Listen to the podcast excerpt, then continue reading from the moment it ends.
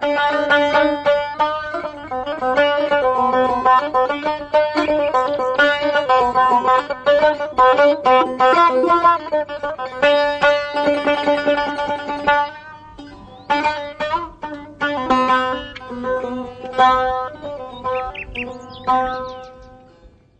کدوم از این فیلم های منو ببینید یک راهی رو من رفتم. کاملا مشخص است. می‌دونید که من از کجا شروع کردم و چه راهی رو رفتم. در یه جاهایی یه کمی ایستادم بعد راه دیگری رفتم. یعنی اون جاها داشتم تجربه می‌کردم راه جدیدتری پیدا کردم از اونجا رد شدم و رفتم. هر کدومش رو ببینید. در همین فیلم نقاشی ایرانی. خب این همه مطالعه و این همه گردآوری این نقاشی ها این خودش اصلا سرگرم کننده و برای من بسیار مقتنم بود که من به دنبال این کار رفتم و به یه نتیجه رسوندمش. اما من حتی اونجایی که از این نقاشی ها استفاده می‌کنم دوست دارم که سینمای خودم رو هم مطرح بکنم. دوست دارم اینا به صورت فیلم مطرح بشه.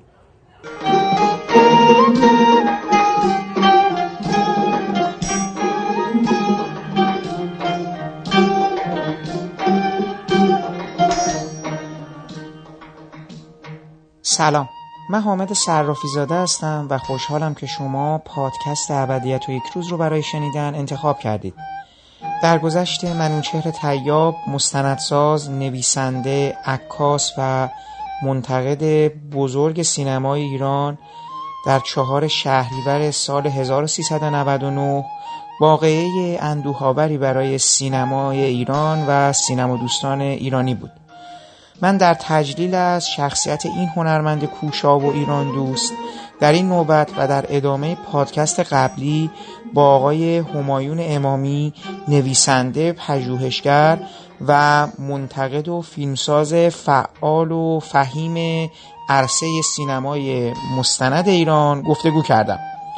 آقای امامی در مجموعه کتاب های پیشگامان سینمای مستند ایران در کتاب تو را ای کهن بوم و بر دوست دارم گفتگوی مفصلی رو با منوشهر تیاب انجام دادن و جدا از یادداشت‌های خودشون نوشتههایی رو از دیگران درباره آثار این هنرمند نامی گردآوری کردند که منبع مناسبی برای شناخت این مستندساز مهم به حساب میاد. و همین باعث شد تا ما این بار شنونده صحبت ها و نکات مهم و جذاب ایشون باشیم.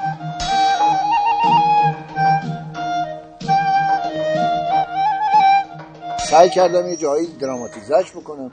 سعی کردم یه جاهایی تماشاچی رو با صحنه هایی که شاید در زندگی روزمره باش برخورد داشته اونها رو هم تو این فیلم بیارم. معماری رو تو این فیلم بیارم. چون همه اینا با همه. ما نمی‌تونیم نقاشی رو راجبش صحبت بکنیم. بدون اینکه مثلا راجب نقاشی دیواری صحبت بکنیم که قسمتی از معماری است.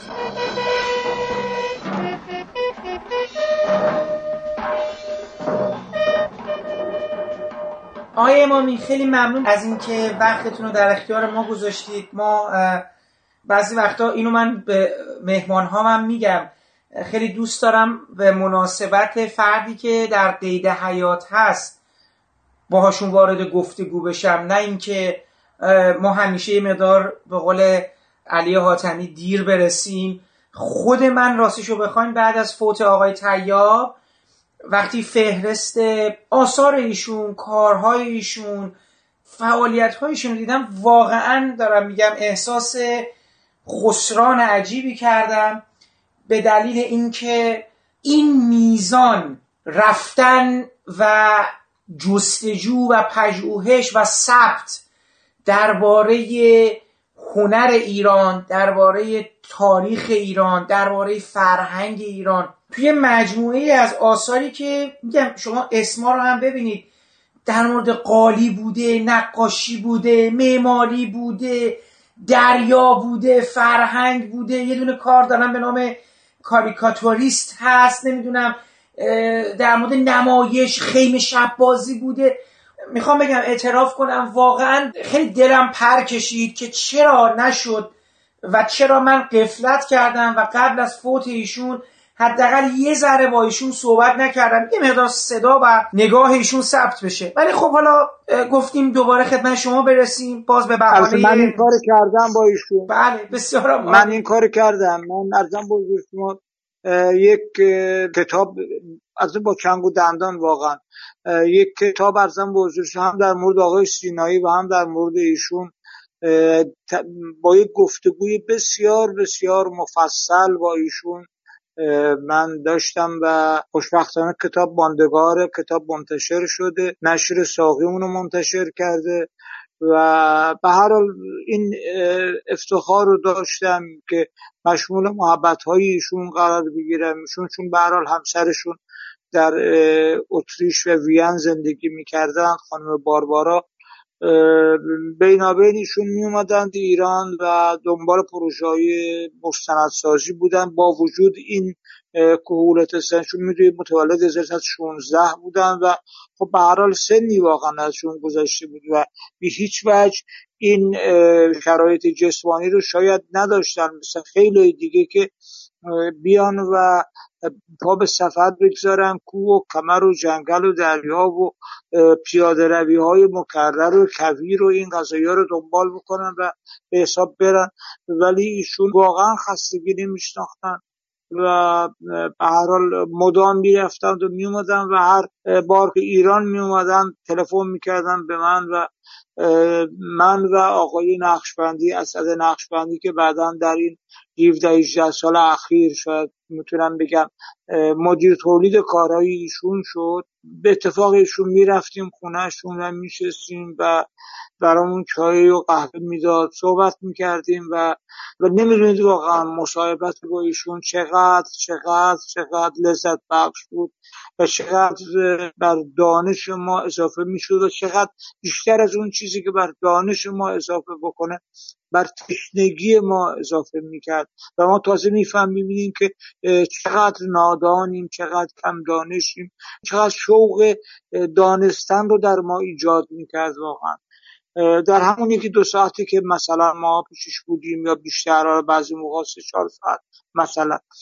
و به همین دلیل من خاطرم میاد سال هشتاد بود که توی یکی از این دیدارها وقتی داشتیم با هم بر میگشتیم من و آقای نقشبندی که من تا یک جایی با ماشینش برسونه. چون خونهشون توی یوسف آباد بود. و بعد دارم براتون بگه آقای نقشبندی گفت این تو چرا؟ تو نمی‌خوای یک کتاب در مورد آقای تریاب بنویسی یه گفتگوی داشته باشی کتابی منتشر بکنی اینا. همینطوری ما داریم میریم میاییم و این دیدارها بی حاصل به قول معروف میگذره.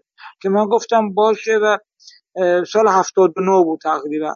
و بعد من همون موقع این تر رو نوشتم و بردم مرکز گسترش سینمای مستند رو و به نام آقای تیاب دادن و اونجا گفتن که باشه ما این یک طرحی بود تحت عنوان پیشگامان سینمای مستند. البته پیشگامان نبودن روز یک طرح بود فقط در مورد آقای تیاب که به شکل مکتوب و نوشتاری اصلا بزرگش این در موافقت کردم باش ولی گفتن چون در اون سال یک کتاب قرار بود از آقای تیاب تحت عنوان همراه با در دل تنهایی کویر منتشر بشه که مرکز هم اصلا بزرگتون در انتشارش نقش داشت. گفتش که به هر حال شما برو سراغ یک فرد دیگری و تیاب رو بذار برای مثلا سال بعد یا سالهای بعد. چون ما یک کتاب امسال در جشنواره سینما حقیقت از ایشون داریم. من آقای سینایی رو انتخاب کردم و حاصل کتاب آقای سینایی شد که بعد حالا کتاب آقای تیاب منتشر شد. خوشبختانه عرضم به حضورتون این کتاب موجوده و می‌تونه reference باشه و من چقدر خوشحالم که واقعا الان که ایشان حضور ندارن هر دو این بزرگوار به فاصله کمتر از یک ماه از بین ما رفتن این دو کتاب که مورد تایید و رضایت خودشون بود و باورتون نمیشه کاما به کاما ویرگول به ویرگول نقطه به نقطه این کتاب با نظر ایشون بود و از گفتگوها چندین بار می‌رفت. حتی من یادم ایشون تو ویم بودن گفتگوره بهشون داده بودیم برای بساب ویرایش و برای تصحیح ایشون رفتن و بعد اونجا چون کیبورد فارسی نداشتن عکس گرفتن از متن دستنویس و برای من فرستادن و من با چه مکافاتی ارزم به حضورتون اون متن دستنویس رو تایپ کردم و داستان داشت. ولی به هر حال خواستم بگم که خوشبختانه در مورد این دو بزرگوار این دو کتاب هست. خدا رو شکر واقعا همین که به حال بخشی از نظرات این دو عزیز و این دو هنرمند فرزانه و فاضل واقعا به معنای واقعی کلمه. اینو میشه در مورد این دو نفر ذکر کرد بدون شک بدون هیچ تردید و مثلا تعملی یه لحظه ایستایی در مورد اینکه این کلمه رو به کار ببریم یا نه. آقای امامی آقای تیاب خیلی فیلم داره. یعنی بالغ بر 70 80 90 تا حتی به روایتی 100 تا. شما چند تا از اینا رو موفق شدید ببینید؟ خیلی ها رو من دیدم و در انتهای اون کتاب ارزم دقیقا ببینید اون کتابی که مثلا من نوشتم همونطور که در مورد آقای سینایی هم توضیح دادم. این کتاب مثل کتاب آقای سینایی هم سه بخش داره. بخش اول بخشیه که حاصل نقد و بررسی فیلم های ایشونه که من نوشتم تیاب عنوانش گذاشتم تیاب به روایت فیلم هایش این من این فیلم ها رو دیدم. هر چند تایی که تونستم از خودش بگیرم هر چند تایی که تونستم از آرشیو های مختلف مثل فیلمخانه ملی ایران مثل آرشیو تلویزیون گیر بیارم و ببینم. دیدم و یادداشت برداشتم و نقد و بررسی کردم و معرفی کردم و تعدادی هم بوده که در خودش داشته و نه من از جایی توانستم گیر بیارم. در نتیجه جای اونها توی این مجموعه خالیه. ولی در تمام این مدت فیلم هایی که می ساختن در زن حضور شما من حتما می دیدم و فیلم های قبلی هم تلاش می کردم که به نوعی ببینم. البته از سال هفتاد که من نوشتن در مورد سینمای مستند رو با اون رساله پایان نامه تحصیلیم شروع کردم. این فیلم بینی های مستند من به شکل جدی شروع شده بود. برای رسالم عنوانش بود بررسی ساختار دراماتیک در فیلم مستند که بعدا توسط نشر ساقی هم منتشر شد در یک کتاب با عنوان مستند درام و ساختار دراماتیک. بنابراین من بسیار از این فیلم ها رو دیدم ولی خب متاسفانه از این شانس محروم بودن که بتوانم تمامی آثار ایشون رو ببینم. ولی در اون کتاب در مورد آثار دیده و ندیده با ایشون به طور مفصل من صحبت کردم. چون بخش اول گفتگوی مفصل ما به بیوگرافی و زندگی ایشون برمیگرده و بخش دومش به تک تک فیلم ها شما روی تک تک این فیلم ها درنگ می‌کنیم و از ایشون من می‌خوام که خب این فیلم مثلا فیلم ریتم در چه شرایطی ساخته شد؟ شرایط زمان چی بود؟ انگیزه ها چی بود؟ چطور شد در سراغ این؟ ساختن این فیلم چه پروسه و روندی رو طی کرد؟ و چه هایی داشت چه مشکلاتی روبرو بودی و یا اینکه چه تجربیاتی از ساختن این فیلم به دست آوردی. همه اینها رو من میپرسیدم و ایشون با آرامش با حوصله و صبر و شکیبایی و به شکل خیلی خیلی تفصیلی توضیح می‌داد و من ضبط می‌کردم و بعد پیاده می‌شد و مورد تصویر خودش قرار می‌گرفت و بعد می‌رفت برای چاپ. این از فیلم های ایشون که من تعدادی رو تونستم ببینم و اون تعدادی هم که نتونستم ببینم از طریق توضیحات خودشون در کتاب موجوده. در بخش اول قطعا نیست بخاطر که من اون فیلم ها رو ندیدم ولی در بخش دوم و گفتگو که ایشون در مورد تک تک فیلمشون صحبت می‌کنن ما لیست رو گذاشتیم جلومون به ترتیب سال ساخت. همینطوری جلو می‌رفتیم و من میپرسیدم و ایشون توضیح می‌داد که مثلا چطور شد شما بین این هم آثار مستند رفتی تو که یک اثر داستانی ساختی و چرا اینطوری ساختی و چه تجربه هایی داشتی چه نیتی داشتی و ایشون با شکیبایی با حوصله و با تفصیل صحبت می‌کردن. سینمای مورد علاقه من از ابتدا واقعا سینمای هالیوود نبود بلکه سینمای ایزنشتین، پودوفکین و فیلم های از این نوع بود و حتی فیلم های مستندی مثل نانوک شمال. این نوع فیلم ها منو واقعا جذب می‌کرد. بعدم که در اتریش برخورد کردم به اون همه فیلم های مستند واقعا متعددی که ما برای آرشیو بایستی می‌دیدیم و جدا می‌کردیم همیشه فکر می‌کردم که کاشکی سینمای ایران یک سینمایی بود مثل سینمای نئورالیزم ایتالیا که تلفیقی بود از واقعا داستان و کارهای مستند. مثلا شما وقتی دوز دوچرخه رو می‌بینید درسته که بازیگر توش هست ولی احساس می‌کنید داره اتفاق میفته برای اینکه این داستان ها واقعا داستان های ساختگی نبود. داستان بودش که هر روز شاید شبیهش مرتب جریان داشت.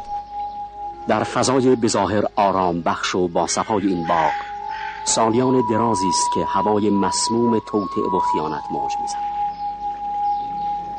در حمام این باغ که دشخیمان به دستور ناصر الدین شاه صدر با تدبیر اما بخت برگشته ایران میرزا تقیخان امیر کبیر رو رگ می‌زنند. قبل از اون که همسرش عزت دوله خواهر شاه جاهل قاجار به کمکش بشتابه از آن روز شوم به بعد جریان آب در شترگلو و فواره های سنجی این با هر دم دلهوره قتل امیر را در گوش تازه وارد آشنا به تاریخ زمزمه می کند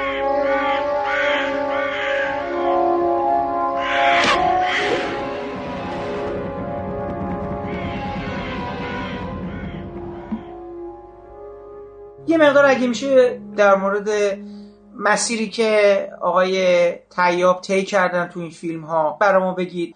اون کلید هایی که ما همیشه تو ذهنمون میاد و احتمالا شما موقع نوت فرداری براشون انگشت گذاشتید و فکر می‌کنید که بتونید برای ما یه مقدار بیشتر این جهان رو تشریح کنید. اینکه تو سر تیاب چی میگذشت در تمام این سالها.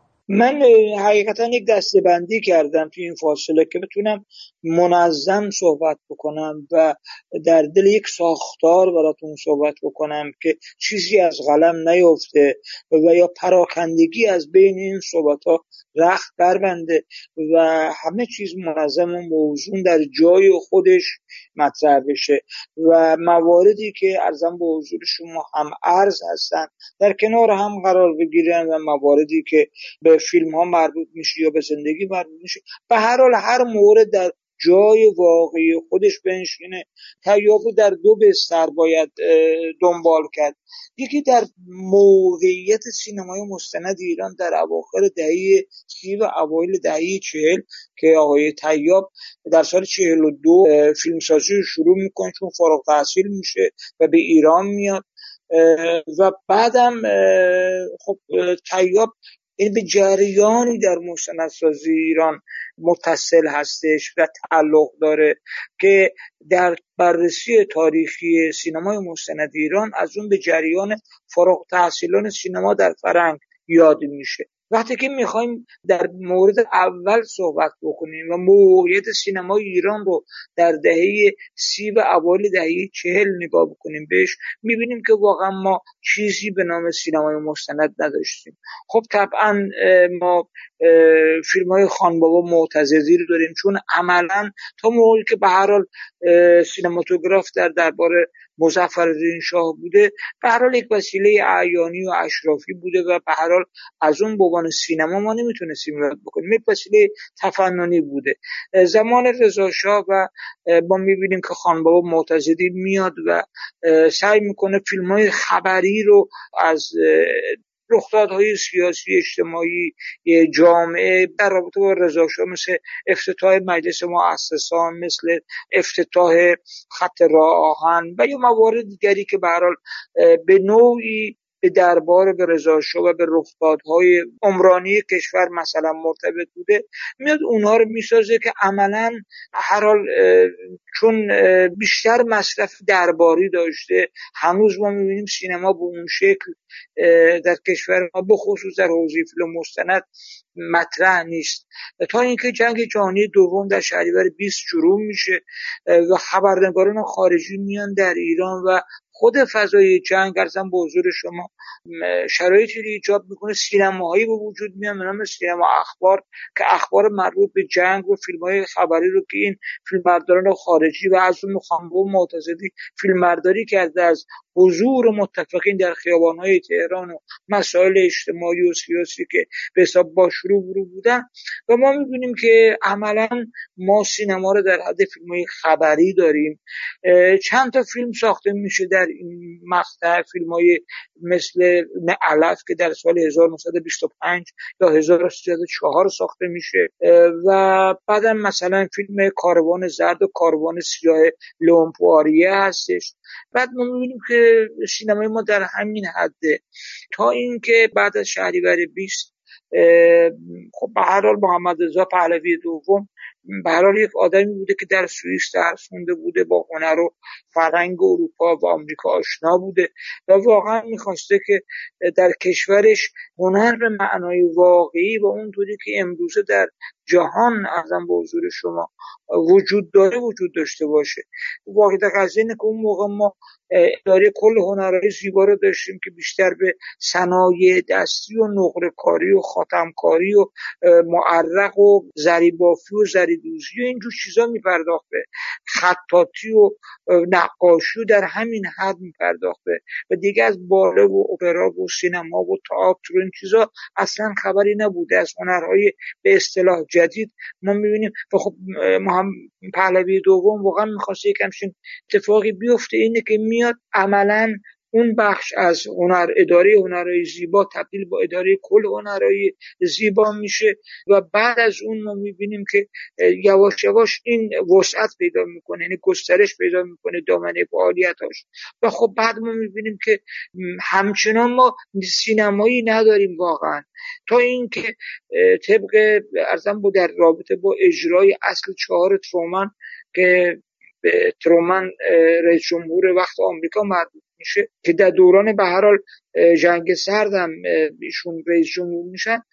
به خاطر اینکه به خصوص کشورهای مثل ایران که مرد مشترک با روسیه دارن و شوروی اون موقع دارن جذب ایده های کمونیستی نشن تصمیم می‌گیره که حضور تبلیغاتی وسیعتری رو به حساب داشته باشه. اینه که میاد گروه رو میفرسته در داخل ایران تحت عنوان اصل چهار که کمک های عمرانی بکنن کمک های آموزشی بکنن کمک های بهداشتی بکنن در ایران. و در این حال در روستاهای ایران هم برن آپارات ببرن و به نفع و تبلیغات آمریکا فیلم نشون بدن.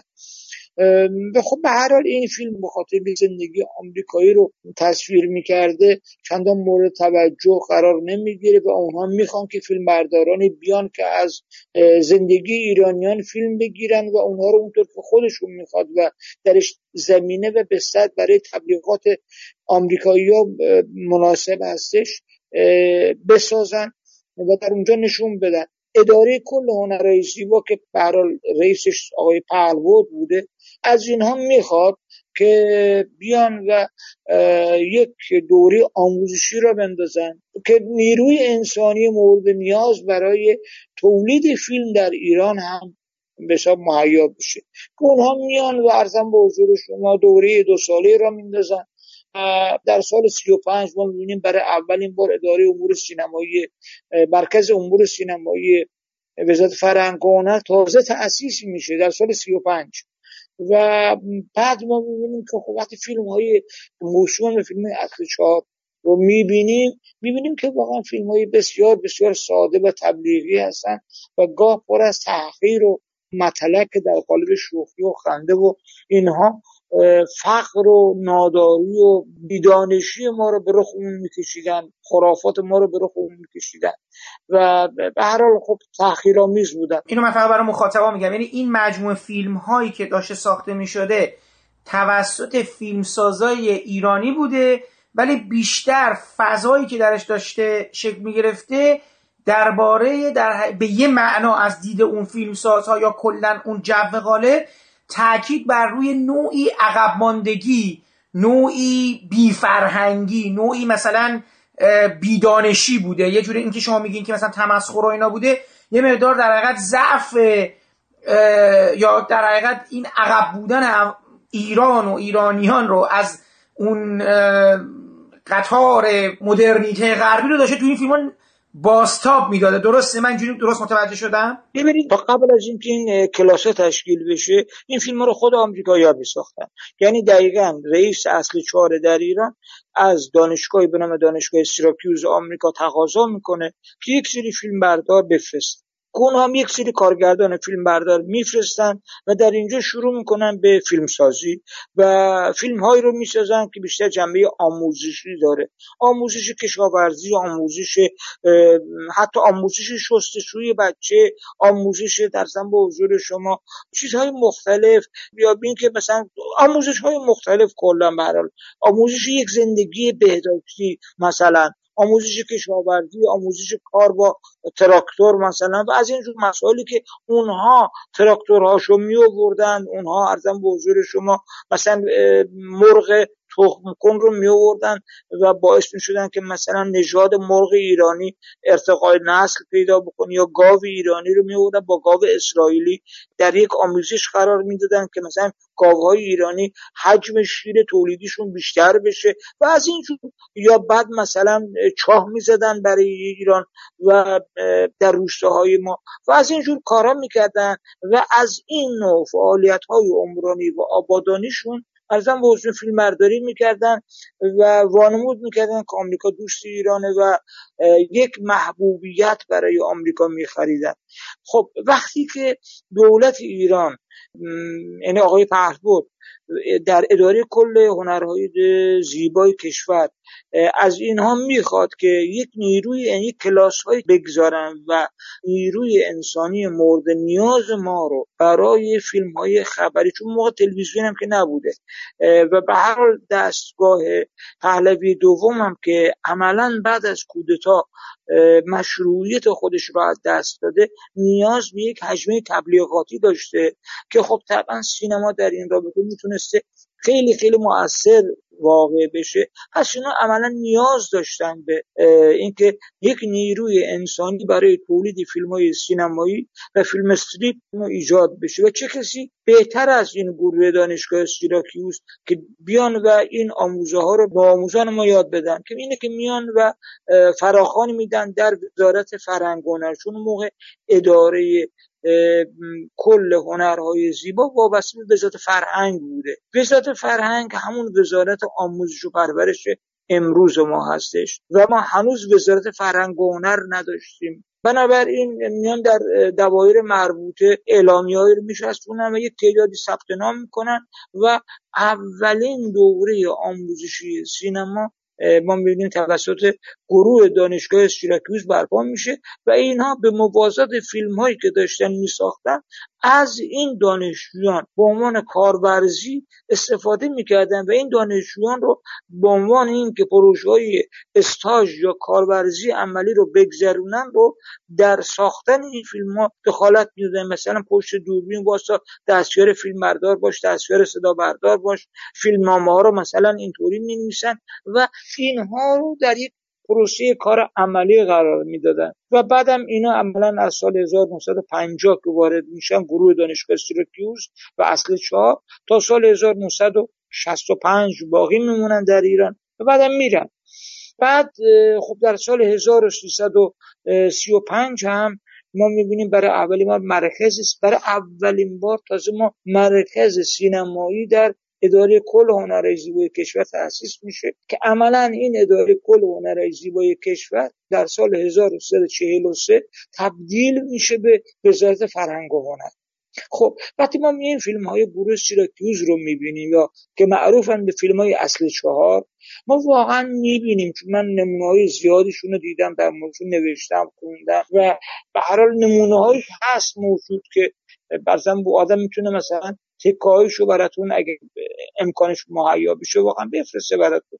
خب واقع قضیه اینه که کسانی که سینمای مملکت رو سینمای مستند این مملکت رو میگردوندن در حد فیلم های تبلیغاتی بودش که ابتدای هر فیلم که من یادم اون قطعا شما به سن و سالتون نمی‌خوره و نمی‌تونید بیاد بیارید. ولی پدرانتون حتما اینو به خاطر میارن که در اون سال من خودم یادم با مرون پدرم می‌رفتیم سینما. اول فیلم به مدت 20 دقیقه تا نیم ساعت فیلم های خبری نشون می‌دادن. از پیشرفت مملکت در آستانه رهنمودها و رهبری داهیانه شاهنشاه آریامهر. و بعد تازه فیلم شروع می‌شد.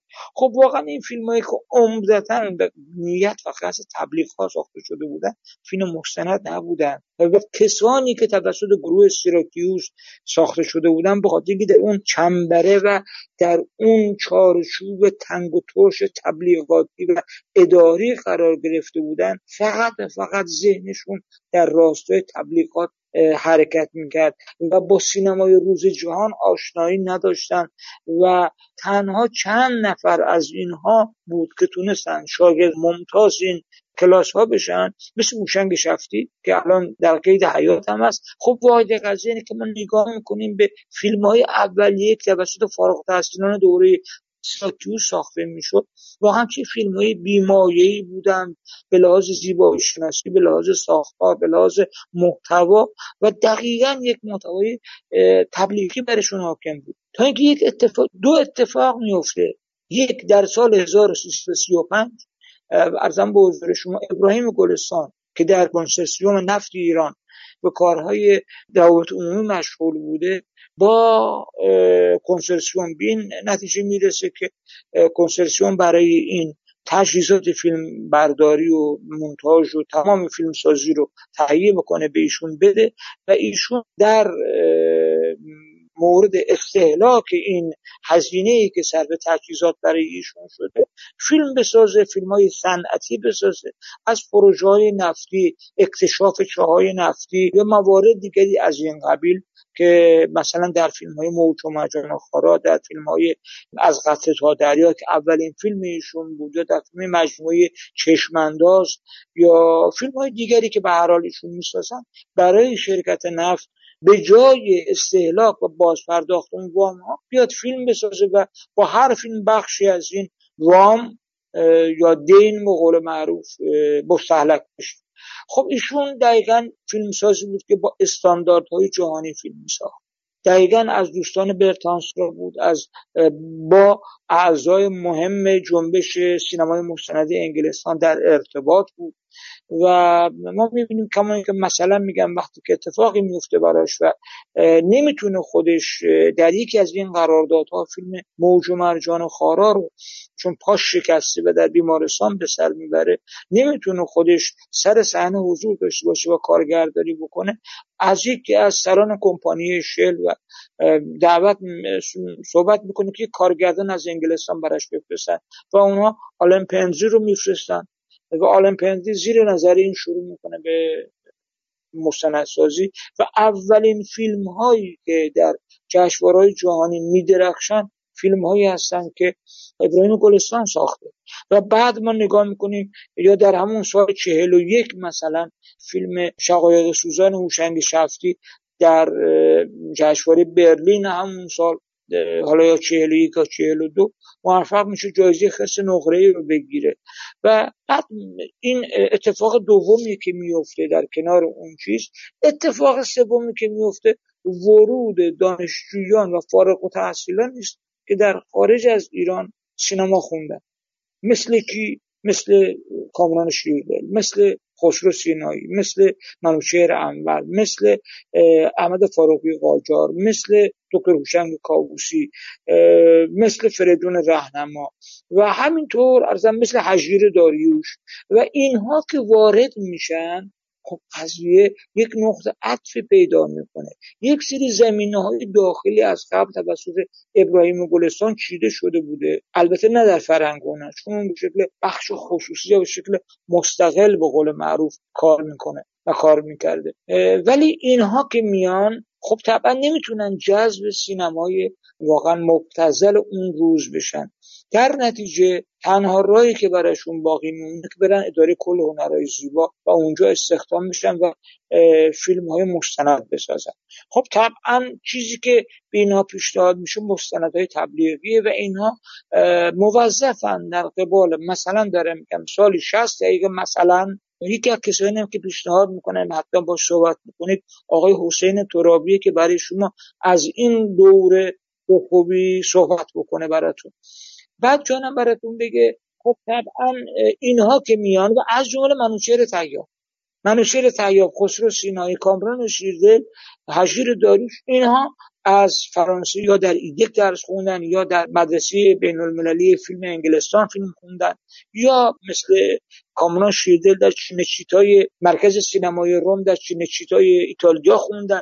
خب اینا که دارن میان قضیه فرق می‌کنه. اینا یه چشمانداز جهانی سینما رو دارن. اینها براشون سینما به در معنای پیشرفتش مطرحه و طبیعیه که نمی‌توانن در چارچوب تنگ و ترش فیلم های گروه سیراکیوز و فیلم های تبلیغاتی وقت بگذرونن. خب جای دیگه هم ندارن منم باید زندگی بکنن.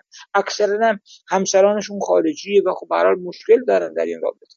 بنابراین ما می‌بینیم که یوم سازی عملا در دهه چهل توسط این جریان و هوشنگ شفتی و یکی دو نفر دیگه از بچه های سیراکیوز که فارغ تحصیل کلاس های سیراکیوز بودن ولی عمده ترینشون آقای هوشنگ شفتی هستش. ما می‌بینیم که برای اولین بار سینمای مستند ایران پایگذاری میشه. برای اولین بار در دو مرکز فیلم مستند با استانداردهای جهانی ساخته میشه. یکی توسط در کارگاه فیلم گلستان توسط آقای ابراهیم گلستان. فیلم های مثل یک آتش فیلم های مثل موج و مرجان و خارا فیلم های مثل از خرمن تا بعض فیلم های مثل ارزم بو خانه سیاه هست مثل تپه های مثل گنجین های گوهر مثل خراب و مثل خواستگاری و فیلم های دیگری که به هر حال ساخته میشه و دقیقا شما نگاه می‌کنید کاریه که در کنار مثلا دارم میگم شما وقتی موج و مرجان خاره ابراهیم گلستان رو می‌بینید اون رو به می‌تونید بدون کوچکترین تساهل و رواداری در کنار فیلم گربه وحشی برتانس را او هم به اکتشاف و چاه نفت می‌پردازه. قرار بدید. هیچ چیز کمتر از اون نداره. و خب ابراهیم گلستان در بخش مستقل خودش در بخش خصوصی و منوشهر و خصوص سینایی و کامران شیردل و حشیر داریوش و احمد فاروقی قاجار در داخل ارزم به حضور شما. اداره کل هنرهای زیبا که حالا دیگه در سال 43 تبدیل شده به وزارت فرهنگ هنر من فیلم های با استاندارد جهانی می‌سازن. در اصل ما نمی‌تونیم بگیم که این دوستان این بزرگواران این اساتید از جمله منوچهر تیاب اینا فقط فیلم مستند خوب ساختن. بلکه واقعیت اینه که اینها سینمای مستند ایران رو پایگذاری کردن. اینا بنیانگذار سینمای مستند ایران بودن. و چیزی که ما امروز به عنوان سینمای مستند می‌بینیم ستونهاش روی دوشه منوچهر تیاب خسرو سینایی منوچهر انور ساخته شد. من دلم می‌خواد فیلم نیشداروی منوچهر انور رو ببینید. واقعا خب این فیلم چه کم داره از فیلم های دیگه؟ یا فیلم موج و مرجان خاره ابراهیم گلستان رو یا فیلم ریتم منوچهر تیاب و جالبه که من بگم بهتون در شرایطی که سینمای ایران در چنگال ابتزال داره نفسهای محتضرانه می‌کشه. سینمای مستند ایران سرفراز و سربلند. برای اولین بار در جشنواره جهانی ما می‌بینیم میدرخشه نام ایران و پرچم ایران می‌بره بالا. اولین جایزه های جشنواره جهانی رو سینمای مستند ایران برمهان میاره برای ایران. دقیقا یا هوشنگ شفتی با فیلم شقایق سوزان یا ابراهیم گرستان با تپای مارلی که برای اولین بار جایزه استن مارکوی جشنواره ونیز رو می‌گیره یا احمد فاروقی قاجار با فیلم طلوع جدی ما می‌بینیم که برای اولین بار از جشنواره کن جایزه می‌گیره و جایزه تکنیک رو می‌گیره و خب ما می‌بینیم فروغ فراسود از جشنواره اوبرهاوزن به خاطر فیلم خانه سیاه هست جایزه می‌گیره. در اون موقع شما نگاه کنید ما سینمای ما چه چیزهایی رو واقعا داشتن؟ ما چه فیلم هایی داشتیم؟ چقدر سینما ایران در چنگال ابتزال ارزم به حضور مطرح بوده. نهایتا در چنین شرایطی ما می‌بینیم فقط یک فیلم شب قوزی است. که مرحوم فراخ غفاری می‌سازه. یک فیلم جنوب شهر است که توقیف میشه و یک فیلم خشت آینه ابراهیم گلستان هستش که در جشنواره‌های با عنوان فیلم بلند داستانی در جشنواره‌های خارج از کشور مطرح میشن. تا می‌رسیم به سال چهل و هفت اواخر دهه چهل هستش و خب به هر حال موج سینمای ایران با فیلم های ناصر تقوایی و داریوش مهرجویی آرامش حضور دیگران و فیلم گاو یک سمت و سوی دیگری به خودش می‌گیره و به هر پیش میره. و ما از منوچهر تیاب صحبت می‌کنیم یا از مرحوم خسرو سینایی صحبت می‌کنیم با عنوان یکی از کسانی که بنیانگذار بنای رفیع که امروز ما به عنوان سینمای مستند می‌شناسیم باید ازشون یاد بشه. نه فقط به عنوان کسانی که مستند خوب ساختن.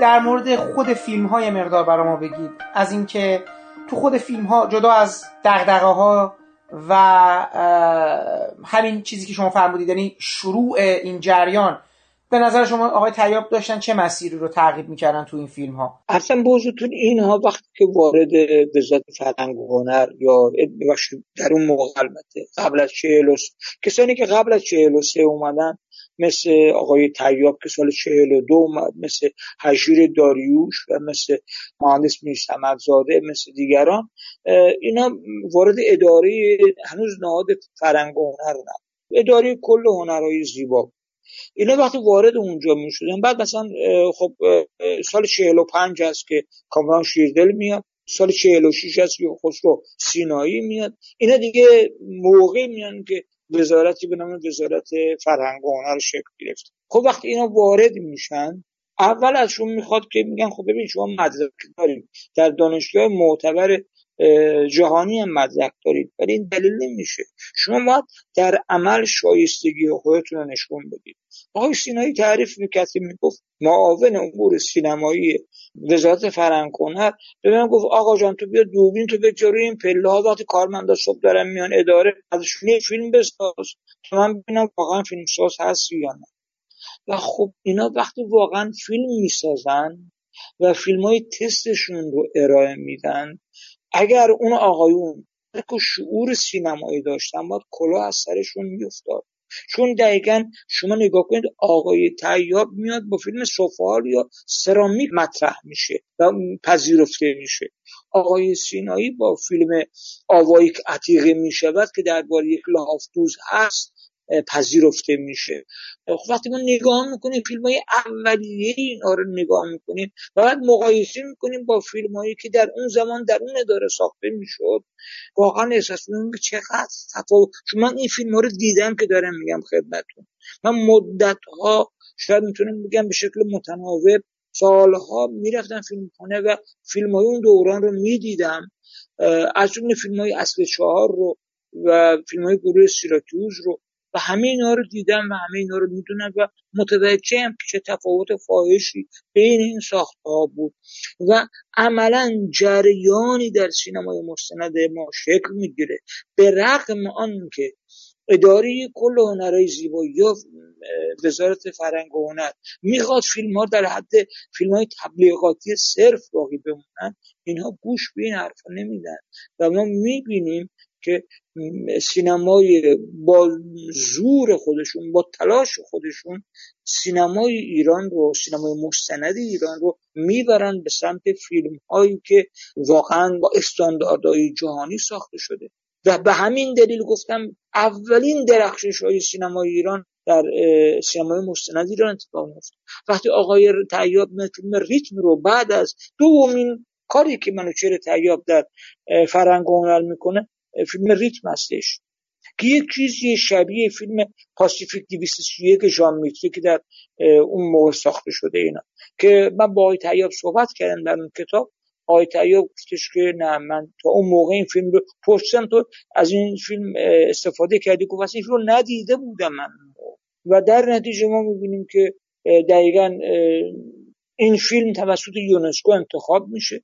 خریداری میشه و در سر تا سر جهان توضیح میشه برای آموزش ریتم آموزش مونتاژ.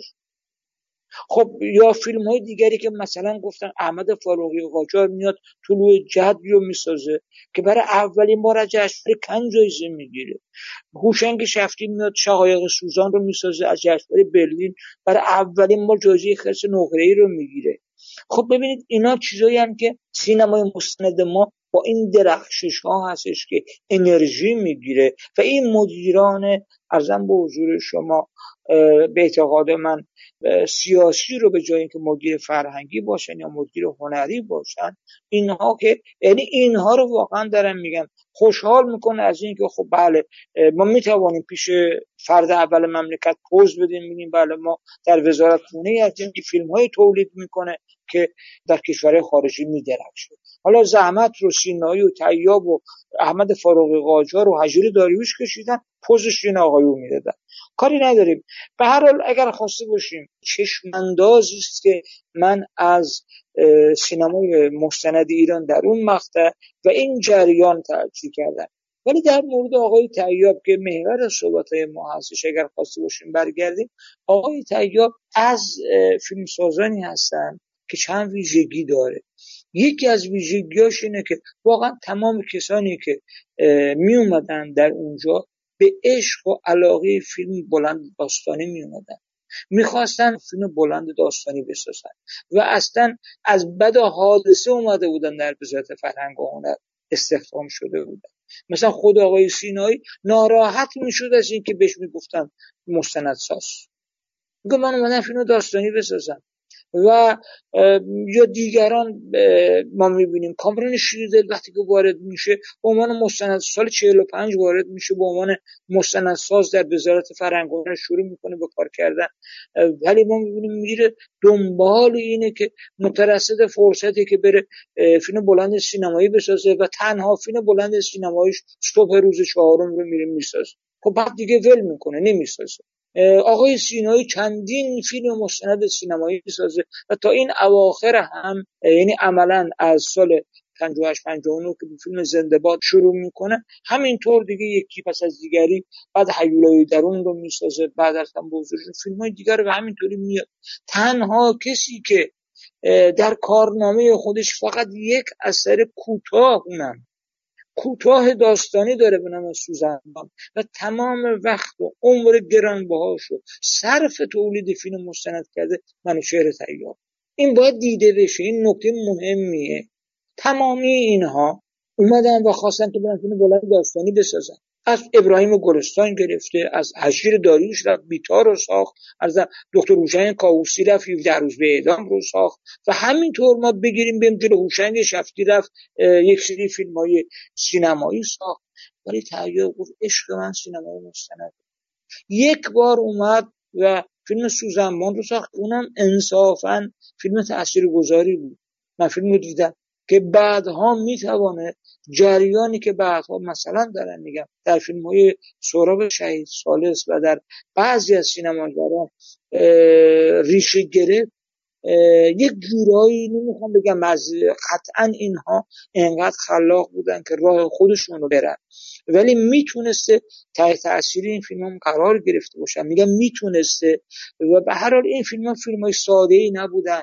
به هر حال کانون پرورش فکری کودکان نوجوانان در اون موقع فعالیت خودش شروع می‌کنه. به هر حال اگر خواسته باشیم برگردیم با آقای تیار و فیلم های او رو دنبال بکنیم باید بگیم این حضور پیوسته در سینمای مستند. حضور پیوسته و مستمری که سال 1342 شروع میشه. تا همین شاید می‌تونم بگم سال که داشت معالجه رفت برای اتریش داشت فیلم میساخت. در حالی که مثلا دارم میگم مرحوم سینایی به خاطر عمل کمرش و بعدم به خاطر سنگندازی هایی که واقعا شد نتوانست آخرین فیلمش قطار زمستانی رو بسازه. در حالی که واقعا من توی اون یاد داشتم نوشتم که واقعا علاقه من بود که اون فیلم رو بسازه. ولی آقای تیاب مون در سینمای مستند دندان سینمای داستانی رو اصلا نمیگم این ارزشه نمیگم ضد ارزشه. کند انداخت یک انتخابه. و به اعتقاد من از یک ریشه های یعنی انگیزه هایی داشت که یکی از مهمترین انگیزه حالا بعدا توضیح میدم. ایران شناسی بود ایشون ایران رو شدیدا دوست داشت. من به همین دلیل عنوان کتابی که به زندگی و آثار منوچهر تیاب می‌پردازه رو گذاشتم تو رو ای کهن بومو بر دوست دارم. به خاطر اینکه واقعا عاشق ایران بود و هر بار که وارد ایران می‌شد دقیقا می‌رفت سفر. کویر رو انتخاب میگم حتما می‌رفت کویر و شما خب اون فیلم همراه با در دل تنهای کویرش رو نگاه بکنید متوجه میشید که چی هستش. حالا من خلاصه بکنم و برگردم و نتیجه گیری بکنم از عرایزم تا به الان. و اونم اینه که وقتی که تیاب میاد و میمونه در سینمای مستند ایران و دیگه هنرمند تمام وقت سینمای مستند ایران میشه ما می‌بینیم که این موندن این پیوستگی این حضور مداوم نتیجه میده. نتیجهش چی هست؟ نتیجهش تنوع و گونه آثار مستندی که وجود داره و ایشون می‌سازه. و چه دامنه وسیعی داره. اولا خب تعداد فیلم هایی که دارن می‌سازن به خاطر تمرکزش به خاطر اینکه این شاخ اون شاخ نمی‌کنه و متمرکز روی سینما مستند ما می‌بینیم که هم در حوزه های متنوع هم در حوزه های متکثر میره و فیلم مستند می‌سازه. خب گفتم فیلم مستند سوزنبان یک استثناء داستانیه. سینماییشون و تجربه هم که دیگه تکرار نمیشه. اون چی هست قصهش میشه برام میشه بگین سوزنبان اصلا چیه جریانش؟ قصهش چیه و بله حتما. ببینید سوزنبان داستان یک پیرمردیه که همسرش فوت کرده و با تنها دخترش زندگی می‌کنه.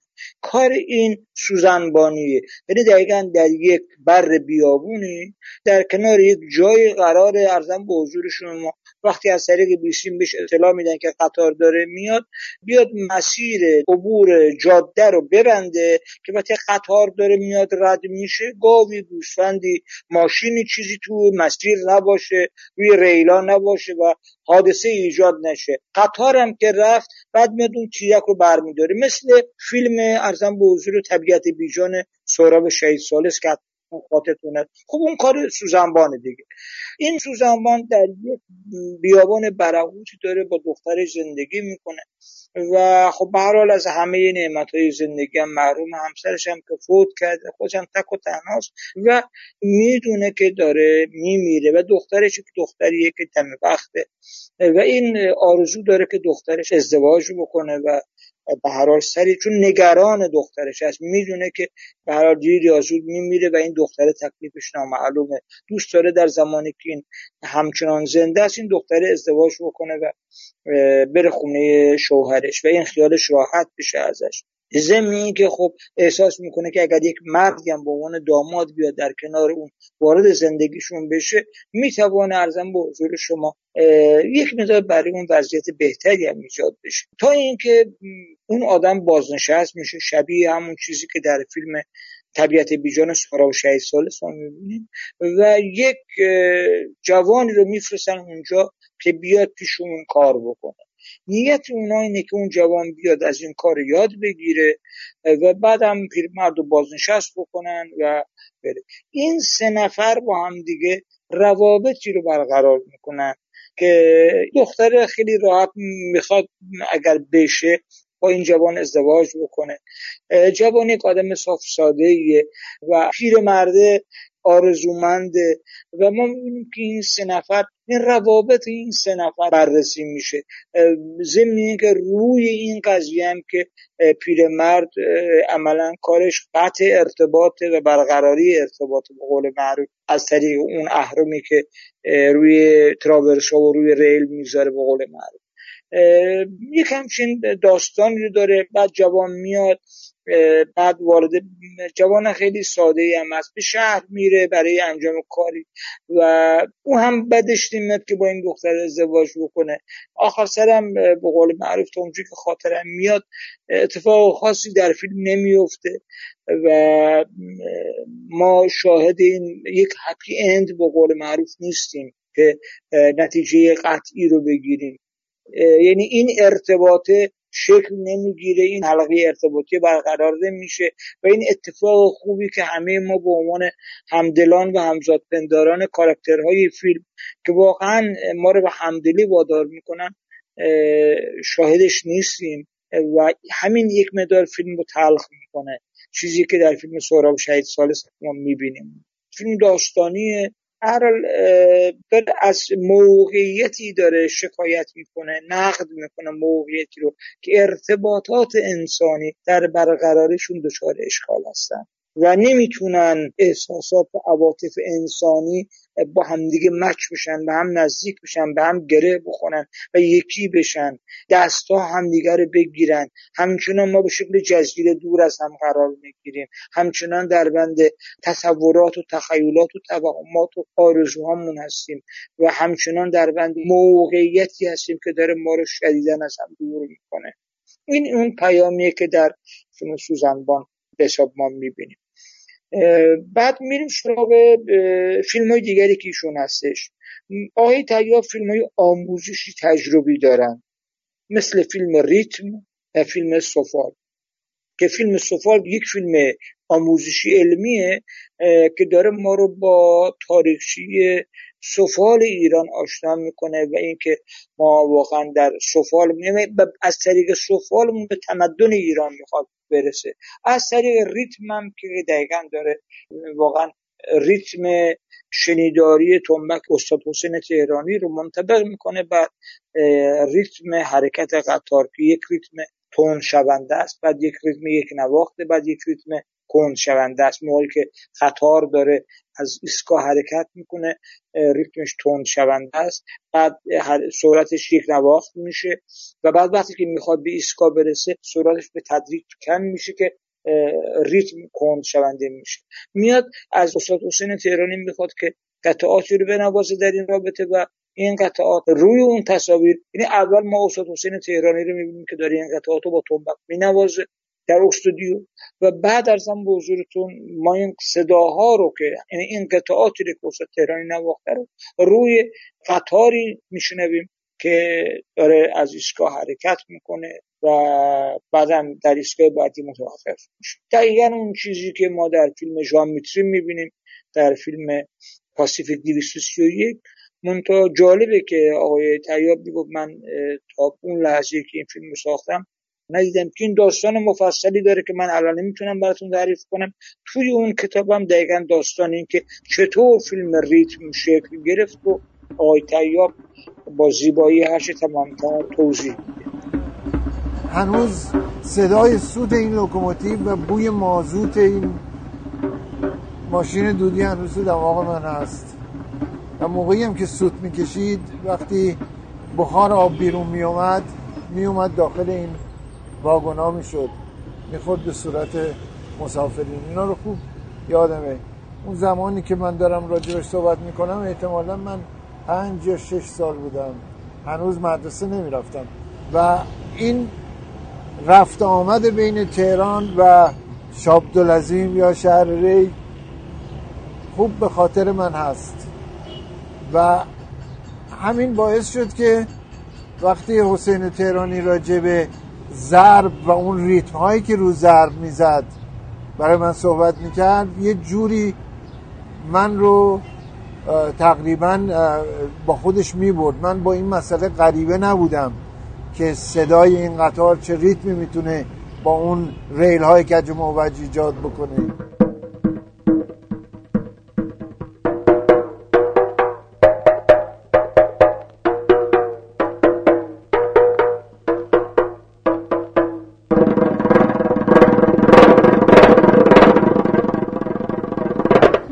برای من میگفتش که وقتی سفر می‌کرد سرش میذاشت رو این تخته ها و گوش می‌کرد به این صداها به صدای چرخ لوکوموتیو و چرخ این واگن ها که چه ریتمی رو ایجاد می‌کنه.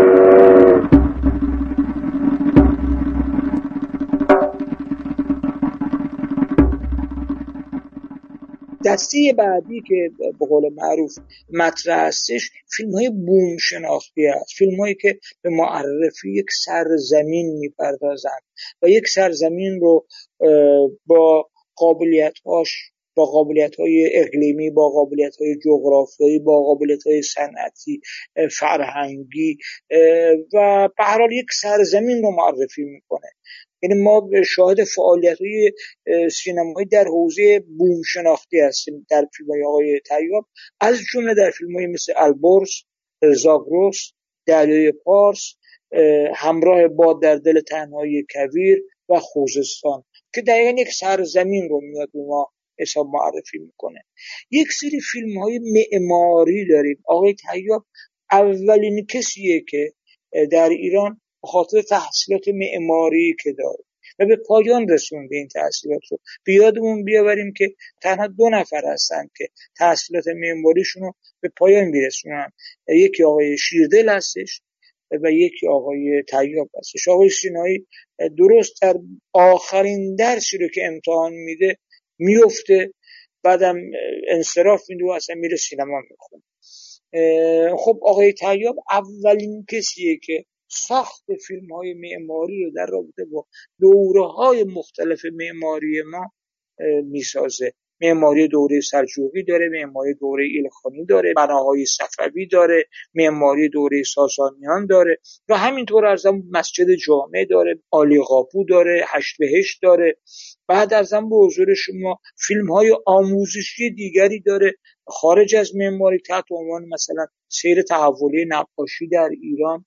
دسته بعدی که آقای طیاب درش فعالیت می‌کنه فیلم های مردم نگاری هستش. با ثبت آینهای مردم سعی می‌کنه این رفتارهای فرهنگی رو این رفتارهای آینی رو در یک بافت فرهنگی مورد مطالعه قرار بده و نقبی بزنه به ریشه های فرهنگی مردم اون منطقه. مثل فیلم وانگهروان جهان گلکت که در مورد پیر سبز چکچک هستش. که در هوایی زیارتگاه زرتشتیان هستش در حوالی یزد یا فیلم جنگ خروش که دقیقا داره برای ما به یک بازی رو یک سرگرمی رو که در بین لومپن های تهران در اون موقع مرسوم البته الان هم مرسومه حالا کمتر شده تحت عنوان جنگ و خروش میاد میره این رو فیلم برداری می‌کنه و یک جور یک مونوگرافی در مورد یکی از تفریحات و قرار برد و باختهای کلانی که داره روی این جنگ خروش هن. دو خروش رو به هم دیگه میندازن. جنگ هر کدوم که برنده شدن صاحب اون خروش مثلا شرط بندی کردن چون میگم صد هزار تومن اون موقع صد هزار تومن مثلا خب خیلی زیاد بوده. پنجاه هزار تومن بعد هر کدوم خروسش برنده میشه اون پول رو به قول می‌بره و این یک تفریح و یک قمار به هر رایج در اون زمان بوده که آقای تیاب میاد یک مونوگرافی در این مورد می‌سازه. آقای تیاب در حوزه پورتره مستند شخصیت نگار فیلم داره مثل پروازی دور بعد بالهای خیال که در مورد استاد سنتی زاده هستش. فیلم های سیاسی اجتماعی داره مثل فیلم سوی شهر خاموش که به دسفول سال 1149 می‌پردازه و انتقاد می‌کنه از اینکه معماری سنتی دسفول داره زیر حجوم بیروی یک مدرنیته افسار گسیخته داره بین میره. اون شیشه های مشبک رنگی اون درها اون درهایی که روش کندکاری شده اون معماری داره بین میره. و به هر حال فیلم توقیف میشه تکه پاره میشه. من فقط این شانس رو داشتم که کپی کار بدون صداش رو در فیلمخانه ملی ایران ببینم و مدت ها کار من خواهش کردن از آقای تیاب بود که بیا و این فیلم رو کاملش کن من میگفتش که خب چرا تو داری میگه اگه وزارت ارشاد بیاد به من بگه چون برای این کار هزینه ای داره دیگه. اینا باید دوباره برن اون نگاتیو رو پیدا بکنن و از روی اون نگاتیو کپی کار بکشن. بعد خب هزینه داره. با اگر این هزینه رو قبول بکنن میاد زمینی که برای خودش دلش می‌خواست. با توجه به اینکه می‌دید دیگه داره از میان سالی دیگه داره میگذره می‌خواست واقعا به فیلم هایی که بسیار بسیار براش مهم بودن به پردازه تا اینکه بیاد روی یک فیلمی از گذشته کار بکنه اینها یک فیلمی داره در حوزه سیتی سمفونی کار کرده مثل آبادان و مثل شبهای تهران. که دقیقا شاید می‌تونم بگم با همون الگوهای سیتی سمفونی که در دهه 20 در اروپا رایج بود مثل برلین سمفونی شهر بزرگ والتر روتمن مثل فقط ساعتهای آلبرتو کاوالکانتی. اینم دقیقا داره در همون زمینه ها به آبادان نگاه می‌کنه به عنوان شهری که نفت خیزه و به هر حال این نفت خیزی باعث حضور بیگانگان در اونجا شده و این حضور بیگانگان اونجا رو از بافت سنتی خودش بافت فرهنگی خودش به قول معروف تغییرات ایجاد کرده و این تغییرات فرهنگی رو نشون میده. فیلم های پژوهشی داره مثل سیر خط در ایران مثل قالی مثل نقاشی ایرانی که در سه قسمت گفتم ساخته شده. ولی در کنار این مواردی که من از کردم خدمتون آقای طیاب یک بدعت هم گذاشتن. بدعتی که واقعا میگم تا این زمان کسی نداشته بود. آقای طیاب خب گفتم عاشق ایران شناسی بودم. خودش بارها و بارها برای من تعریف می‌کرد. وقتی که با آقای نقشبندی خدمتشون می‌رفتیم برای من تعریف می‌کرد میگو من واقعا دلم می‌خواست کوله بارم رو بردارم و را بیفتم با یه لندروور برم سر تا سر ایران رو بگردم و از تمام قسمت های ایران فیلم مستند بسازم و ایران رو مستند بکنم. همونطور که بی بی سی مثلا جزیره انگلستان رو می‌بینید مستند کرده منم برم ایران رو مستند بکنم. که خب مسلما این نشد. وقتی ایشون دیگه دید از میان سالی هم داره میگذره و هنوز این آرزو محقق نشده یک فکر بکر به ذهنش رسید. اومد و گفتش که من اگر نمی‌توانم تمام قسمت های ایران رو سر بزنم و فیلم بسازم بیام ایران رو به چهار پاره تقسیم بکنم. و اومد و ایران رو به چهار قسمت تقسیم کرد. یکی کویر ایران. و اومد و فیلمی ساخت تحت عنوان همراه باد در دل تنهایی کبیر و سعی کرد کبیر ایران رو معرفی کنه. یک بخش دیگه رفت و البرز رو ساخت. فرهنگ و تمدنی که در حاشیه البرز در شمال ایران شکل گرفته بود. بعد اومد فیلم دریای پارس رو در جنوب ایران به فیلم دریای پارس رو ساخت و سعی کرد راجع فرهنگ و راجع به بومشناسی و راجع به و زندگی و فرهنگ مردم جنوب فیلم بسازه. و همچنین تاریخ از سلطه پرتغالیا صحبت می‌کنه. مبارزانی که انگلیسی ها رو بیرون کردن و در این مورد فیلم می‌سازه. تحت عنوان دریای پارس. و بعد اومد رفت غرب ایران. و فیلم زاگرس گهواری تمدن بزرگ رو فکر می‌کنم عنوانش باشه رو ساخت.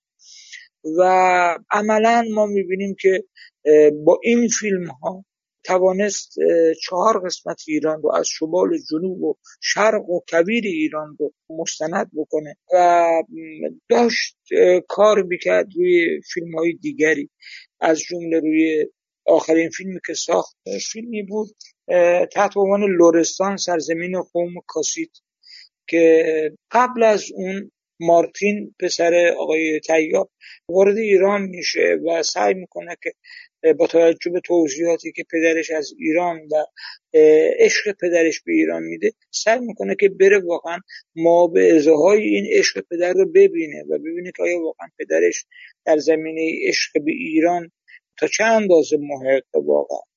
و آقای تیاب با اون میره سیاوش نقشبندی پسر آقای اسد نقشبندی هم با اونها میره و خود آقای طیاب هم در اونجا فیلمی رو می‌سازه عنوانش هست از مشرق تا مغرب.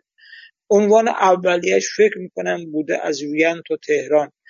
و بعدا موقعی که یعنی با وجود این شما حساب کنید کسی که متولد 1016 هستش تقریبا نزدیک 80 خورده ای سالشون میشه.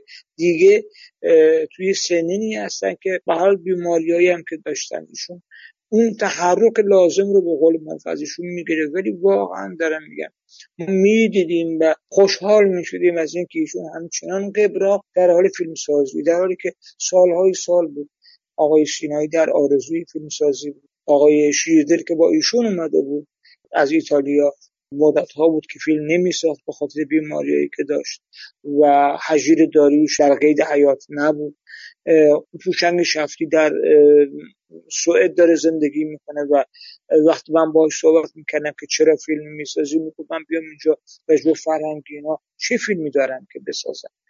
و به هر حال آقای تیار وقتی اومد داشتم از اون بدعتش صحبت می‌کردم به عنوان ختم کلامم وقتی اومد و این چارت فیلم رو ساخت دست به یک بدعت زد و اومد این فیلم ها رو در چهار مجلد کتاب کرد و در مورد پژوهش هایی که در رابطه با این فیلم ها کرده بود. یعنی اومد در تلفیق پژوهش هایی که راجع به البرز راجع به زاگرس راجع به کویر ایران کرده و راجع به مثلا دارم میگم دریای پارس کرده بود با خاطراتش در زمینه فیلم برداری و اون اتفاقاتی که برشون افتاده بود کتاب های در ایران شناسی فراهم کرد. به نظر من که توسط نشر خورشید دخ شده. کتاب خورش منتشر شد در چهار مجلد. بسیار بسیار نفیس. به شکل مصور که عکساش رو بخشش آقای اسد نقشبندی که از عکاسان به نام تلویزیون و عکاسان به نام ایران هستن برداشته بودن و بخش دیگرش خود آقای تیاب که دستی در کار عکاسی داشت برداشته بود. و این بدعت رو هم گذاشت برای ما سازا که ما می‌توانیم ادبیات سینما مستندمون رو از طریق ثبت گزارش های فیلمسازیمون که آمیزه ای از کار تحقیقاتی هم داشته باشه را در کتاب هایی که می نویسیم ارزش دو چندانی به فرهنگ ایران اضافه بکنیم در مورد ویژگی خلقی ایشون هم فقط بله بله من باید بگم که ایشون حالا واقعیتش من اون چیزی که تو فیلم دیدم یکی دو موردم حالا از دورونم ایشون خیلی جالبه آقای امامی. یه خصوصیت جالبی آقای شیردل داره. خیلی آدم شوخ طبعیه می‌دونید؟ یعنی یه حالا داشتم فیلم آقای لحظاتی از بودن آقای نشمندی با آقای تیاب رو هم می‌دیدم. احساس کردم ایشون هم آدم بسیار خوشمشربی بودن. ببینید بعضی آدم ها هستن این مدار تلخن. بعضی آدم ها خیلی جدی هن. مثلا خصوص سینایی به نظر آدم خیلی جدی بود. یعنی وقتی میشستی کنارش یه جدیت عجیبی تو کلام و بحث و اینا داشت. آقای تیاب به نظر میاد که یه مقدار نسبت مثلا با آقای سینایی یه مقدار کمتر جدی بود. جدیت رو تو کار که خب می‌دیدی ببینید من آقای سینایی از بزرگ آقای اتفاقا آقای سینایی بسیار مهربون بود. نه به خاطر اینکه ایشون الان در قید حیات نیستن و من به خاطر ارادتم به ایشون و به آقای تیاب و اینکه الان در قید حیات نیستن این صحبت رو می‌کنم. واقعا آقای سینایی هم یک انسان بسیار بسیار شریف و صمیمی بودن خونگرم بودن.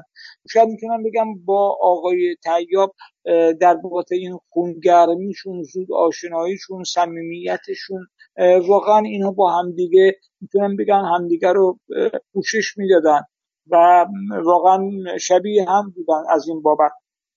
البته ما دیگران رو داریم. مثلا خب طبعا آقای ابراهیم گلستان آدم خاصی هستن. شما در لندن زندگی می‌کنید و وصف رو حالا اگر از نزدیک ندیده باشید تجربه نداشته باشید در برخوردهایشون حال در آثاری که از ایشون منتشر شده در گفتگوهاشون حتما تجربه کردید حتما خوندید. خب ایشون آدم خاصی هستن. مستندسازان دیگه آقای شیردل مثلا به هر ویژگی های خلقی خاص خودشونو دارن که کاملا کاملا متفاوته با آقای سینایی و با آقای تیاب اصلا در اینجا من بحث داوری نمی‌خوام بکنم بحث خوب و بد اصلا مطرح نیست. بس که ویژگی های خلقی. مثلا دارم میگم اون زود جوشی زود آشنایی اون حالت های صمیمیتی که مثلا در آقای تیاب و در آقای سینایی هستش خب در آقای ارزم به حضور شما شیردل دیده نمیشه. آقای اصلانی ویژگی خلقی خاص خودشونو دارن و طبیعی هم از همه همونطور که همه ما ویژگی خلقی خاص خودمون داریم. این بزرگانم به هر حال استخون خود کردن و این حق رو دارن که اونطور که خودشون میپسندن اونطور که نظام ارزشیشون حکم می‌کنه و فطرت و سرشتشون به قول معروف ایجاب می‌کنه. این حق اینها هستش. ولی خب در برخورد با اینها ما می‌تونیم بگیم که آدم با مثلا سینایی و با تیاب راحت داره واقعا آدم بسیار ب... و این چیزی نبود که من بگم. شاید باورتون نشه آدم هایی که خب آقای نقشبندی من این افتخار رو نداشتم که همکاری داشته باشم با ایشون. ولی آقای نقشبندی به قول معروف صحبت می‌کرد می‌گفت ایشون آنچنان مردم دار هستن و آنچنان زود با اون چوپونی که سر راهمونه طرح دوستی میریزن که از حد حساب نداره. به یک نمونه رو براتون میگم که بدونید. آقای طیاب برای خود من تعریف کرد توی اون کتابم درد شده این قضیه. که ایشون راه میفته بره خوزستان. سال 43 43 44 راه میفته بره خوزستان یه فیلم رو خوزستان بسازه. بعد در اونجا می‌بینه که مردم این روستا از آب گلالودی دارن استفاده می‌کنن با عنوان آب آشامیدنی.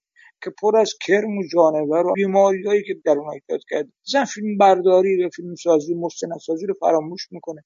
یک مقدار فیلم می‌گیره از اونجا بعد میاره پیش آقای پهلوان. فیلم می‌ذاره جلوش میگه فیلم رو ببین. مادام و مثلا با داد داد بیداد. که این فیلم رو ببین تو. تا مادامی که اینا آب خوردن نداره من بر تو فیلم نمی‌سازم و به هر آقای پهلوان به با توجه به احترامی که برای ایشون قائل بوده با توجه به ارزشی که برای شاعر انسانی ایشون هم قائل بوده میگه ببین آیه تیاب ما در این مورد وظیفه ای نداریم نهادهایی هستن که باید این کارو بکنن. ولی چون تو می‌خوای من چشم کمکی به اینها می‌کنم که اینها بتوانن آب و آشامیدنیشون از این وضع فلاکت بار نجات بدن. و اینجا آقای تیاب میگفتش که باعث شدم که اونها وضع آب و آشامیدنیشون خیلی خیلی بهتر بشه. تانکر آبی داشته باشن و آب بیاد براشون استانداری اونجا رو موظف کردن که مثلا برای اینها تانکر آب بیاره اون تانکر رو پر بکنه و اینا آب سالم داشته باشه تا بعد مثلا غذای لوله کشی مطرح بشه. خب ببین اینا تعهدات اجتماعی اینها هستش. مردمی بودن این وحج از زندگی اینها هستش. این شخص از اینا هستش. و طبیعیه که به حال بر سر این قضیه هم هزینه هایی رو بپردازن خب وقتی ما نگاه می‌کنیم می‌بینیم فیلم سوی شهر خاموش تکه پاره میشه. خب چرا تکه پاره میشه؟ به خاطر اینکه وقتی که میگه ما رفتیم اونجا آقای اصلانی دقیقا در اون موقع دستیار آقای تیاب در فیلم سوی شهر خاموش. که داستان سوی شهر خاموش هم در اون کتاب چهار جلدی ایران شناسی که گفتن هست. می‌تونید در اونجا هم مراجعه بکنید بهش. کتابی که نشر کتاب خورشید در زمان حضور شما معرفی کرد. از اینجور موارد اینا زیاده میفتیم تکه پاره میشه. صرفا به خاطر اینکه داره دل میسوزونه بر معماری شهر دسفور خود آقای تیاب تعریف می‌کرد بر من که می‌گفت در یکی از صحنه‌های فیلم که لودر میاد و می‌زنه به یک خونه بسیار بسیار زیبا با معماری بسیار بسیار زیبا و اصیل و اون های رنگی خاص دسفول رو به در هم فرو میریزه که وقتی که این بیل لودر مکانیکی بالا می اومد و ما تصویر فیکس می‌کردیم و, زیر و رو روی اون داده بودیم که نوشته بشه که و مغول در سال فلان به این شهر حمله کرد و اینجا را با خاک یکسان کرد. و یک همچین برابر نهادی ما ایجاد کرده بودیم به لحاظ تاریخی که کاری که الان داره صورت میگه در مورد نابودی معماری سنتی دسفول همون کاریه که در زمان مغول صورت گرفت این قضیه خب طبعا فیلم تیکه پاره میشه. ببین اینا از تعهد اجتماعی اینا ناشی میشه. اینها از مردم داری اینها ناشی میشه. و واقعا میگم من بسیار بسیار متاسفم از اینکه می‌بینم در قبیله سینمای مستند در خانواده سینمای مستند مرگی افتاده که به فاصله کمتر از یک ماه دو تن از بزرگان و پایه‌گذاران و بنیانگذاران و ستونهای سینمای مستند ایران رو از ما می‌گیره میره. من به همسرم می‌گفتم می‌گفتم امثال من و خیلی آدم های دیگه مردن ما یک مردن معمولیه به خاطر اینکه ما از این می‌بینیم و از اون ده ها نفر جایگزین میشن صدها نفر جایگزین میشن. ولی بزرگانی مثل خسرو سینایی بزرگانی مثل منوچهر تیاب بزرگانی مثل منوچهر اسکای نسب که چند سال پیش مرد واقعا دارم میگم هر شاید صد سال یک بار یک نفر ازشون بهشون اضافه بشه و مشابه اونا متولد بشه. و این یک خسران بزرگیه که بر کشور ما به قول معروف میره. خبرگزاری ایستا از من گفتگو داشت من گفتم باید این روزها رو روزهای خسران اسم بگذاریم. بله آقای امامی حالا من همین در تایید صحبت شما میگم اول صحبتمونم گفتم راستش رو بخواین حالا این شاید کم دانشی من نسبت به وضعیت سینمای امروز مستند ایران هم باشه. قطعا کسانی هستن که دارن این کارها رو می‌کنن این اندازه عشق و علاقه رو دارن. ولی واقعیتش رو بخواین یه چیزی توی این افراد یعنی آقای سینایی آقای تیاب و بزرگان دیگه که اسمشون رو بردید. حالا من به خصوص آقای تیاب رو میگم. اصلا یه چیزی تو قلبشون نسبت به تاریخ این مملکت فرهنگ این مملکت هنر این مملکت گذشتهش بودش همون لحظهش بوده که من احساس می‌کنم این گم شده این نیست الان نمی‌دونم. با تمام مسائلی که جلو چشمشون ببینید حالا من اصلا من می‌دونم اخه دارم تصورشو می‌کنم. سفری که آقای تیاب کرده به این چهار گوشه ایران در هر مقطعی که بوده قطعا با کلی مس یعنی حالا اون موقع که نه اینترنتی بوده با تلفن نبوده فلان بوده سختی بوده همونجور که شما فرمودید یه آدمی زن و بچهش رو می‌ذاره تو آمریکا و نمی‌دونم تو وین و فلان و اینا ول می‌کنه میاد یه سال برای ایران بره آقا فیلم بسازه در مورد فلان مثلا قریه در در جنوبی ترین مثلا نقطه ایران مثلا دارم میگه یا بره در مورد مثلا این وقت و دقت و علاقه رو بذاره که ببینه سفال چیه. نمی‌دونم نقاشی ایرانی سبکش چی بوده. خیلی ها که با دیده تحقیر و آقا ما هیچی نیستیم آقا ما یعنی چی هستن ما تازه باید به یعنی می‌دونید این نگاه با اینکه اینا تحصیل کرده غرب بودن با اینکه اینا هم که شما فرمودید از از یه جای دیگه ای می اومدن یعنی دانش آموخته ایران نبودن. ولی یه ایمانی داشتن که باید این کشور رو ساخت. باید نقاطش رو برجسته کرد درستیش و غلطیش رو و بریم جلو. این راهشه. راه تحقیر نیست. نه راه بستن چشامون به آن چیزی که داره در, در اینجا میگذره نیست.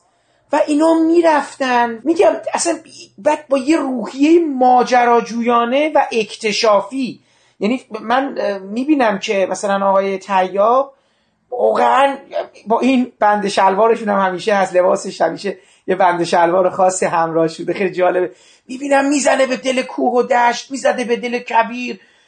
احساس می‌کنم اصلا از اون آدمایی بوده که قر نمی‌زده چه می‌دونم گیر نمی‌داده می‌رفته تو دل به خاک و خل و برف و دره و اینا. برای اینکه یه لحظه ای رو ثبت کنه. آقای صرافی زاده شما اگر بدونید وقتی که ایشون داره میره دقیقا تعریف می‌کرد می‌گفت ما وقتی فیلم همراه با در دل تنهای کبیر رو میساختیم دقیقا یک اتفاق بد میفته و اونم اینه که این فیلم ها رو دقیقا میفرستن تهران.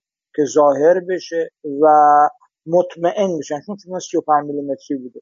که خیالشون راحت بشه که حالا که دارم مثلا زیاد از منطقه دور نشدن اگر فیلم مشکلی داره دوباره برگردن همونجا. موقعی که این فیلم رو توی تاریکی می‌ذارن توی اون دستگاه برای ظهور یکی از این چنگک ها خرابه و از این دندونای فیلم خارج میشه.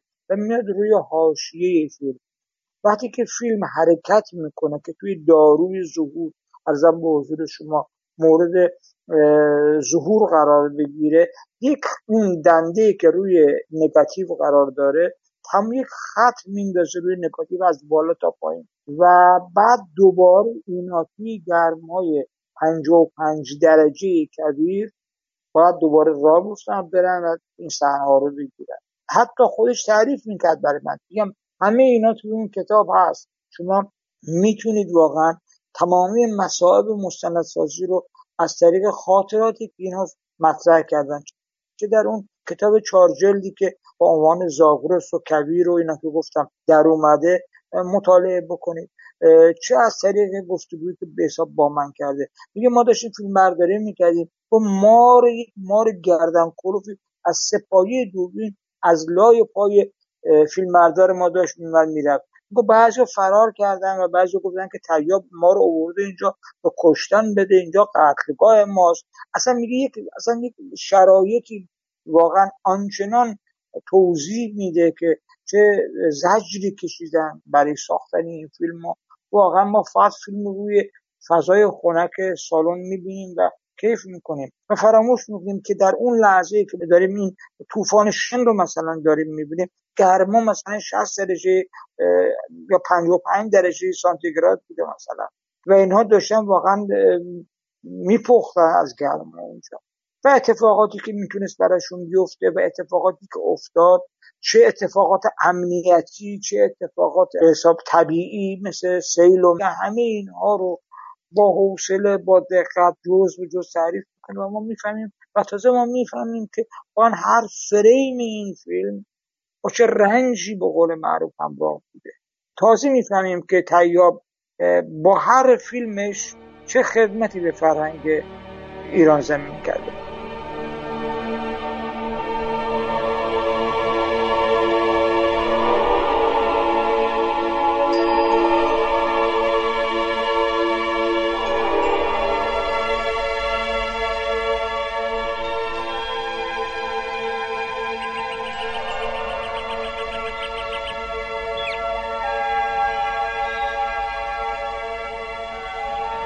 سفر کوتاه ما در امتداد کوههای زاگرس در اینجا پایان می‌گیرد. آنچه دیدیم و شنیدیم قطری بود از اقیانوس فرهنگ کهن زاگرس به امید آن که دوستداران این دیار بار سفر بربندند و بارها و بارها کوهستانها و درهای سرسبز زاگرس را بکاوند چه هزار توی زاگرس در دل بسیاری رازهای نهفته دارد. صاحبان فرهنگ بر این باورند که آفتاب هرگز در این دیار غروب نخواهد کرد. در پس قلل بلند کوههای زاگرس دریای ناشناخته مغرب به دریای ناشناخته مشرق متصل است و خورشید هر روز یک بار به دریای مغرب تن می‌شوید تا پگاهی دیگر پاکتر و روشنتر از روز پیش از دریای مشرق سر برآورد و بر زادگاه کوهن من بتابد. این را من از زبان چوپانی بختیاری که اشعاری از فردوسی را زمزمه می کرد در دشتهای سبز و خرم گندمان شنیدم.